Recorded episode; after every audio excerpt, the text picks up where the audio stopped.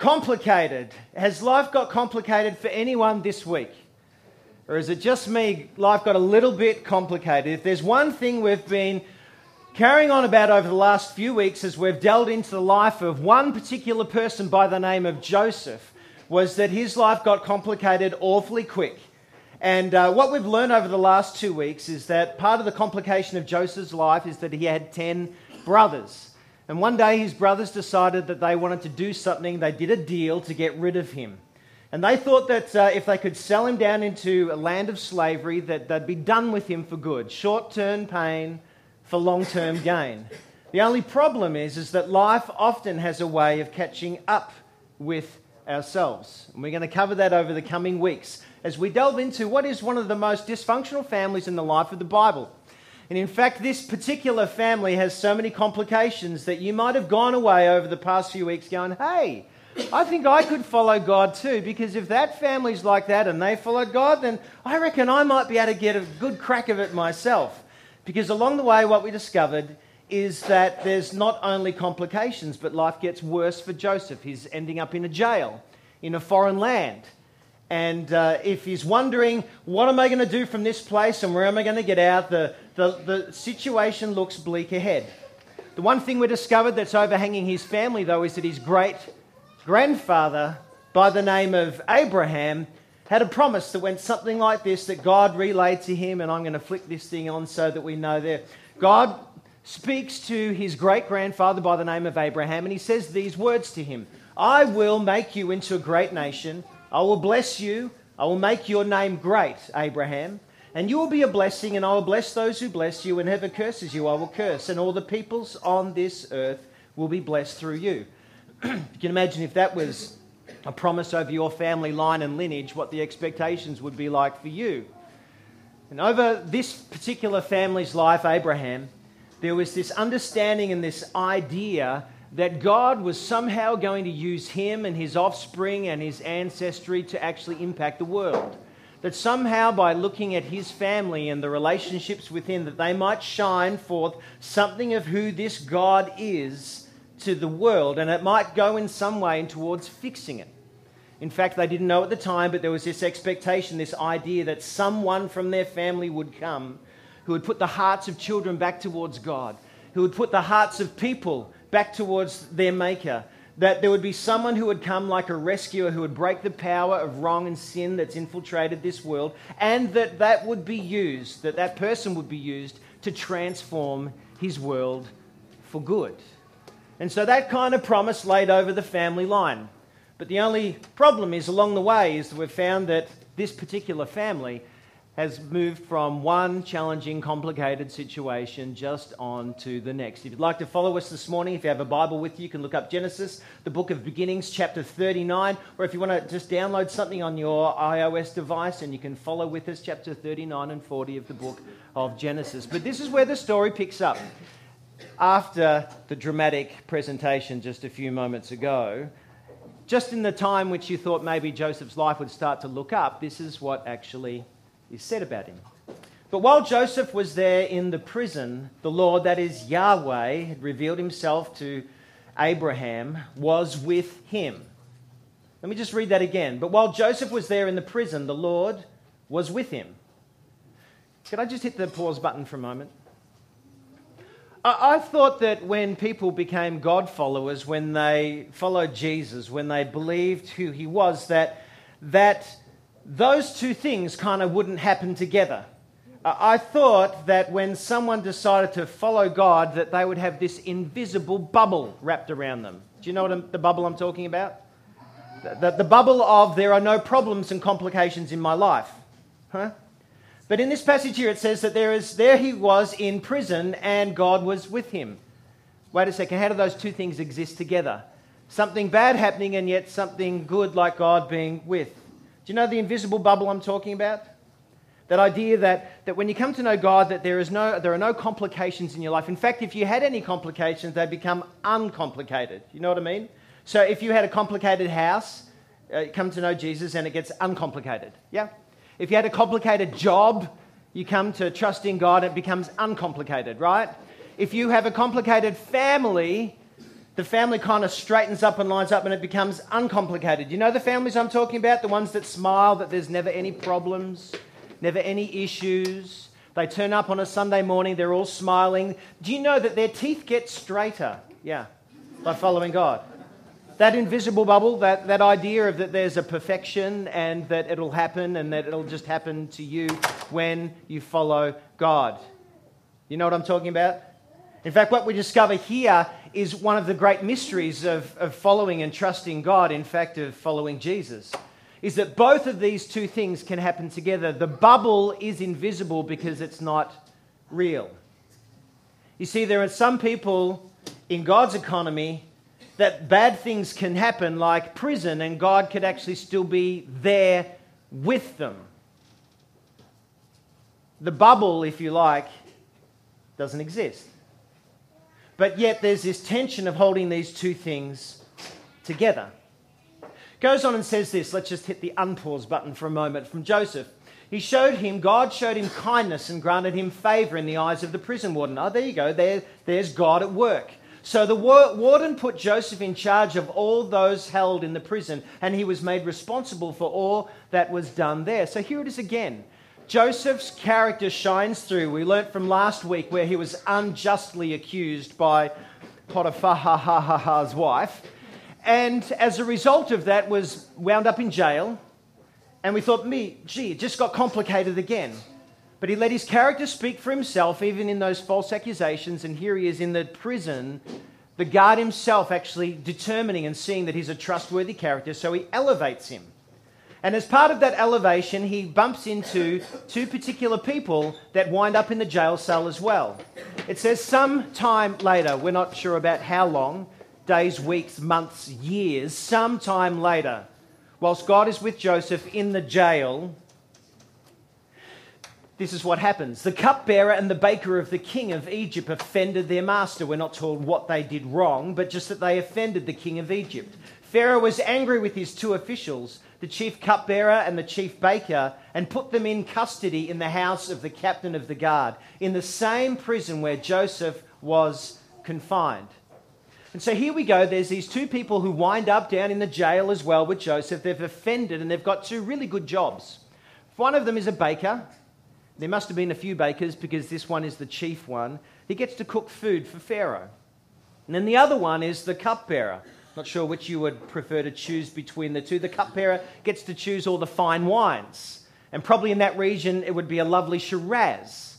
And so around there, you have the, the, the cupbearer and the baker both in jail because they've offended. Maybe they chose the wrong wine. Maybe he burnt the bread. He was displeased and they end up in jail. And in that place in jail, we discover that they had a dream. And when Joseph came to them the next morning, he saw that the, both of them, the cupbearer and the baker, were dejected. And so he asked Pharaoh's officials who were in custody with him in the master's house, Why do you look so sad today? And they said, Both of us have had a dream in the middle of the night, and we don't know what the dream's all about, but we have no one to interpret it.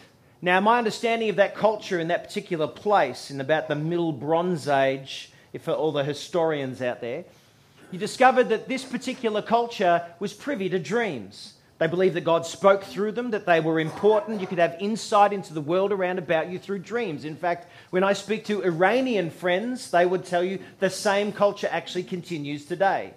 And so a dream wasn't just a dream, wasn't just a dream, it was actually important. And so they're dejected because they don't understand the insight into what the dreams are about. And Joseph, he says to them these words do not the interpretations belong to God? Tell me your dreams. Even in that place, Joseph hasn't hit the untrust button in God. He kind of points to him. Joseph himself, being a dreamer who once dreamt that his brothers, that his family would bow down to him one day. And that's why he got in trouble in the first place. And here we are. He's saying, Tell me your dreams. Well, the cupbearer, he says, Well, I'll tell you my dream. Anyone had a weird dream here before and you've wondered? You just wondered? I never have. but his dream went something like this. He said, You know what? Um, I dreamt that there was a vine. And on the vine, there were three branches. And, and the, the, branches started to bud and they started to cluster like the grapes were forming. And then, when the grapes had really formed and become filled with, with their juice, he said, I would actually squeeze those grapes into the cup that Pharaoh was holding. He says, I have no idea what this dream's on about. And Joseph goes, Well, that's easy. Um, my God can actually reveal that. In fact, I believe he's saying this about the dream that in three days' time, you are going to be restored to Pharaoh's company and you will be lifted out of jail. And so much so that Joseph believes in the interpretation of what he's saying that he goes on, and this is the first time we hear of Joseph's insight into what's actually happening, into his inner world, his inner thoughts in his life. He says this But when all goes well with you, remember me. When all goes well with you and you're restored to Pharaoh, remember me and show me kindness Mention me to Pharaoh and get me out of this prison. I was forcibly carried off from the land of the Hebrews, and even here I've done nothing to deserve being put in a dungeon. Remember me. I wonder if you've used any of your relationships in the past to get some leverage. Because this is exactly what Joseph is doing right here. He's using some of his friendships to try and figure out a way that he can get out of his predicament by leveraging. He thinks this is the first opportunity that I have to speak to someone with genuine power. And so here's my chance to actually go to Pharaoh and ask for something through someone else. Now let's just hit the pause button again for a moment. Has anyone here, whether you're following God or believe in Jesus or not, have you ever tried to construct a reality about how you're going to get out of a predicament? And so you've you've thought through and you've, you've laid awake of a night time and you've thought through a plan about how it's going to work. Has anyone here done that? And often, don't you find that the way in which you plan things out, they don't happen? Have you noticed that? Now let's add the God factor to it for a moment. Have you ever noticed that you've thought, ah, this is the way that God is going to do it? And you kind of map it out in your head. If you're a business person here today, you'll understand this completely. Your mind is constantly going with ways in which you're going to make the business, the family is going to, the idea and the situation is going to. And if God would just get on board, it'll all be okay. You right? That happens? How many of you in that situation have found just often the opposite happening and the way in which you intended to leverage things doesn't eventuate? Well, this is exactly what happens to Joseph. Here he is wound up in a complicated prison, in a complicated life, in a complicated situation, and he thinks to himself, as you or I would do, I wonder how I can leverage my opportunities. And what we find happens to Joseph along the way is a little bit more complicated. In fact, we pause for a moment here because in that moment, the baker, hearing the good words that Joseph has said to the cupbearer, says, Well, can I tell you my dream? He says, Sure, tell me.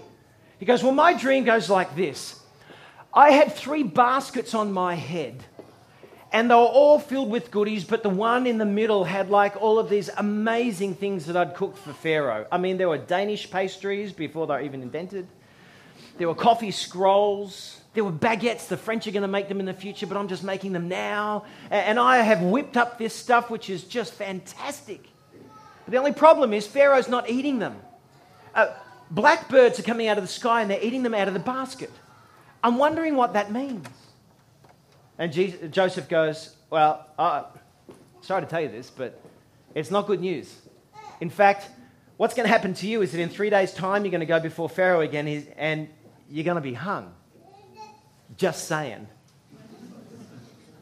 what? One of them's got out and the other one's not, and huh? And then three days later, it's exactly what happens.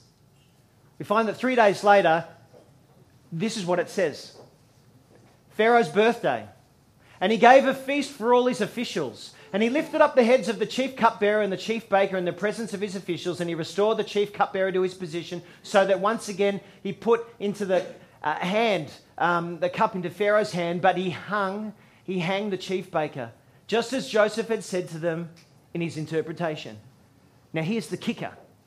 Here's where the writer actually just wants to press in a little bit and give us some insight. Just in the moment where we think, hey, that's come about and the leverage is going to happen and Joseph's planning is going to take place just the way he intended, this is what it says. The chief cupbearer, however, did not remember. The chief cupbearer, however, did not remember Joseph. He forgot him. And we find out that he forgot him for two years. Has anyone here ever felt forgotten, discarded, left out? I remember once being, I must have been about an eight year old, and my family went up into a family trip up to Brisbane. A scary place up in Brisbane back then, 100 years ago. We flew up there and we were going around a shopping centre. And it so happens with families, there were four boys, and, and mum and dad were trying to look after them all. And we were walking through the shopping centre, and I noticed after a while, as we were walking through the stores, that, you know, as a little kid, you kind of look up. Remember that moment? You look up and you realize they're gone. Yeah? I remember looking up and going, oh my, there's a sea of people out here that I have no recollection of who they are, and I'm by myself. Can you believe they left me in that shopping centre for four days? Probably about four minutes. And I had a distraught mum coming. I'm not sure where dad was. she picks me up, she gives me a hug, she goes, I haven't forgotten you. I haven't forgotten you. I haven't forgotten you. I used to be a phys ed teacher. And there was this thing we used to arbitrarily do at the beginning of all of our phys ed lessons. And we cut it out pretty quick because we knew that it was kind of not the right thing to do. But you actually, you know how the drill went.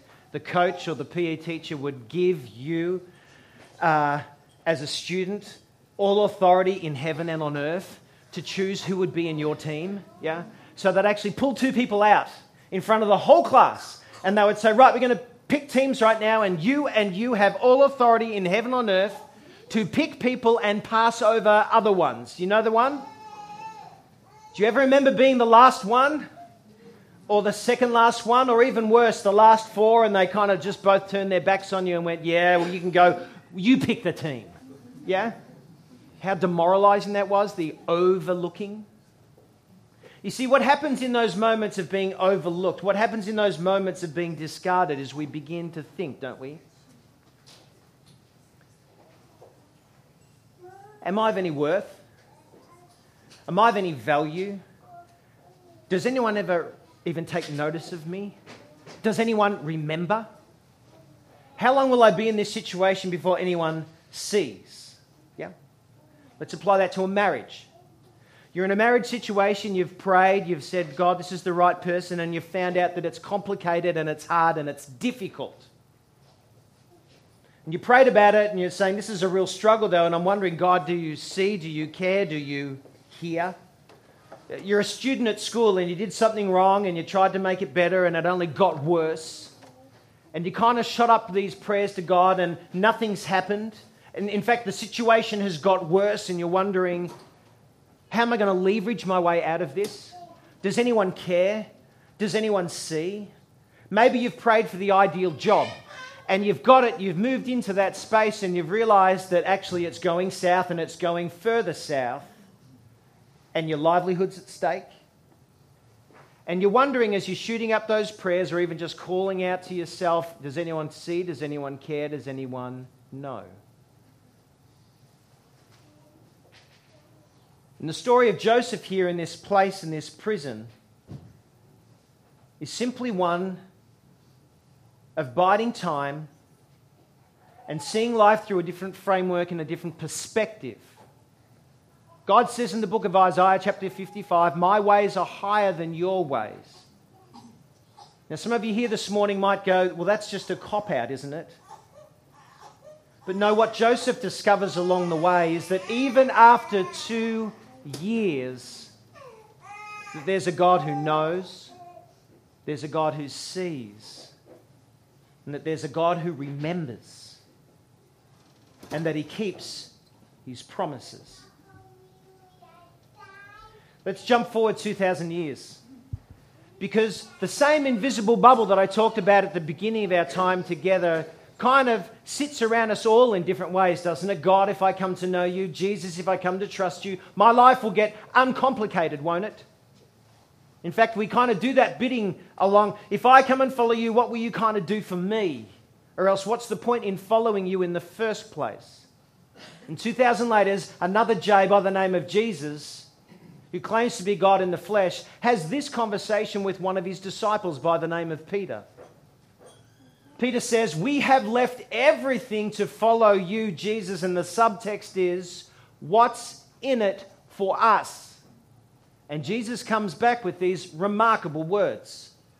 Truly I tell you, no one who has left home or brothers or sisters or mother or father or children or fields for me and my good news about God's availability of his life and his forgiveness, his good news that his kingdom's here um, and that his gospel is real, will fail to receive a hundred times as much in this present age homes, brothers, sisters, mothers, children, and fields, along with persecutions, and in the age to come, eternal life. Whoa, whoa, whoa. You mean to tell me that if I come to follow Jesus, that I will be top of the list of the housing real estate market? No, no. What he's talking about is this is that when someone actually comes to trust in the person of Jesus, it's as though he welcomes them into an entirely new family. You can be from the Sudan, you could be from any of the Arabian Peninsula, you can be from Korea, you could be from Australia, and you get welcomed into this larger kind of family where those people view what they have in different ways and so they can share them, if you like. It's as though they've become a new brother and sisterhood. He says that you get welcomed in my eternal family, but it's present and real right now. But along the way, I want you to understand that there's troubles and trials and challenges. That invisible bubble, it's kind of real, but not real. You see, because I want you to know this I promise you that in the age to come, there'll be eternal life. And he says to his disciples in another place, I promise that I am with you always, even to the end of the age. Even in the midst of complications where you're wondering, God, are you here? I can't see you. Have you forgotten me? Are you even there? Aren't, aren't these our real life questions? And we discover through the story of Joseph not just a nice, complicated story to make us feel good, but in the real tough, gritty stuff of life that he comes to discover over time. That there is a God who sees, that there is a God who remembers you, and that there is a God who keeps his promises even to the end of the age. It's complicated, isn't it?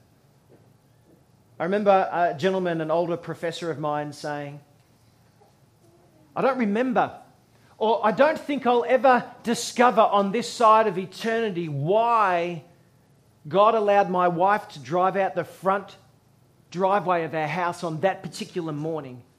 And when she looked down the road, she didn't see a car that was coming.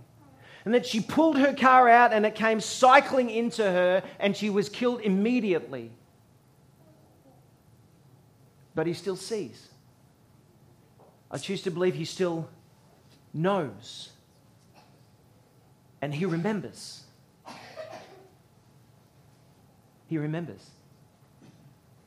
I wonder if you're here this morning and you need to hear that there is a God in the midst of your complications remembers you and will keep his promises. And just because your life is complicated right now doesn't mean that he's not there, that he's not there, that he doesn't care. He sees and knows and He cares. And He loves. And it's complicated. But it's also life giving and real and hope filled because He's present. Band are going to come up in a moment and they're going to play a song, and I just would like us, if it's okay, to pause for a moment and allow for God to speak to us. Because maybe you are in the midst of that marriage. Maybe you are in the midst of that complicated job situation. Maybe you're here this morning and you're wondering, God, are you there? This whole Jesus thing seems to be just pie in the sky. And yet there's other people who I kind of know whose lives have been changed by him and they see the same situation with different eyes. It's as though to them that a thousand years is like a day and a day is like a thousand years. They see life differently because there's a different perspective. I met a family, mum and dad, a month ago. I went to a function and I hadn't seen them for 14 years. See, 14 years ago, their young 21 year old, around then, son. He got an infection in the brain and he died. Part of our church community, part of our bigger family. Boy, were there some searching questions. Does God see? Does God hear? Does God remember? Does He keep His promises?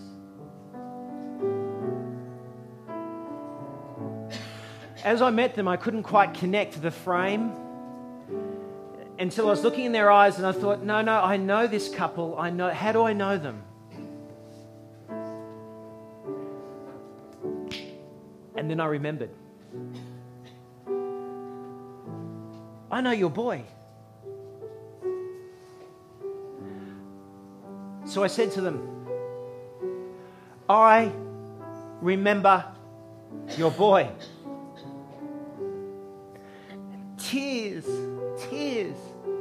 Just started to stream out of her eyes. Boy, just hit that button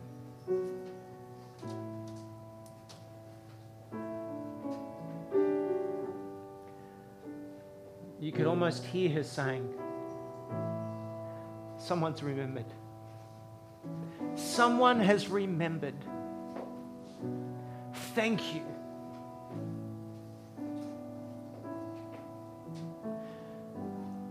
We often live in a world where people forget.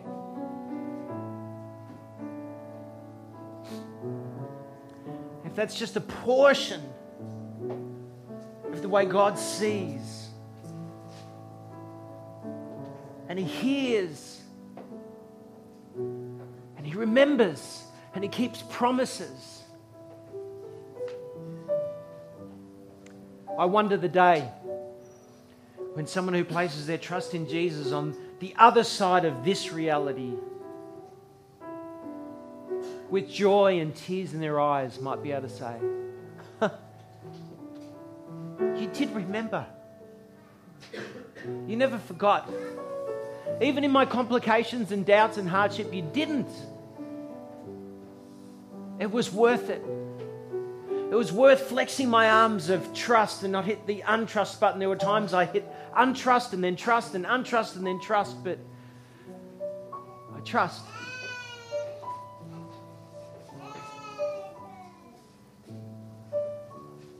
So I wonder if you're here this morning and just as these guys quietly play before they invite you to give thanks to God, and if that's your space and you want to do that, if you're just checking Him out, I understand.